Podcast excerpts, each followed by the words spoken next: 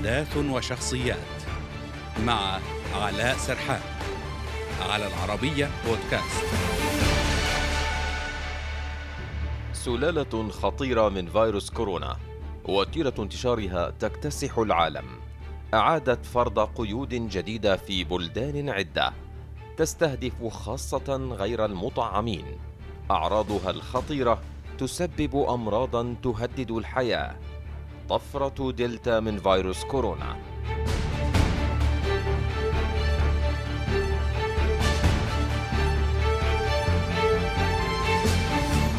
رصدت لأول مرة في الهند في أبريل 2021 وتسببت في موجة وبائية قاسية وباتت السلالة السائدة حول العالم بنسب متفاوتة لكن لماذا كل هذا القلق؟ على الرغم من عدم تأكيد سرعة انتشار متحور دلتا وقوة فتكه إلا أن دراسات أشارت إلى أنه توسع بنحو 40 إلى 60% عن غيره من المتحورات فهو بحسب أخصائيين أكثر عدوى من متحور ألفا الذي رصد في إنجلترا وهو بدوره أكثر عدوى من سلالة كورونا السابقة. البيانات في إنجلترا أشارت أيضا إلى أن خطر الدخول إلى المستشفى يتضاعف حال الإصابة بدلتا مقارنة بغيره. ليس هذا فحسب بل انتشرت معه طفرات أخرى مثل دلتا Plus التي قد تكون أكثر عدوى وانتقالا بين البشر والتي قيل إن لها خاصية التهرب من الجهاز المناعي.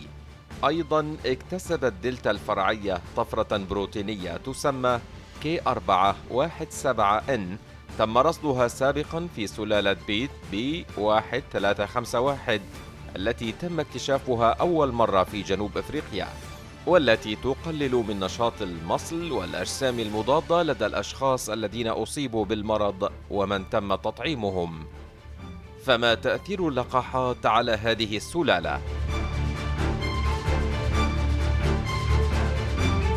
وفقا لعدة دراسات تعد اللقاحات أقل فاعلية ضد المتحور دلتا مقارنة بالمتحور ألفا والسلالة الأولى من الفيروس لكنها تحتفظ بمستوى عال من الفعالية شرط تلقي الجرعتين كما أنها تعتمد على نوع اللقاح.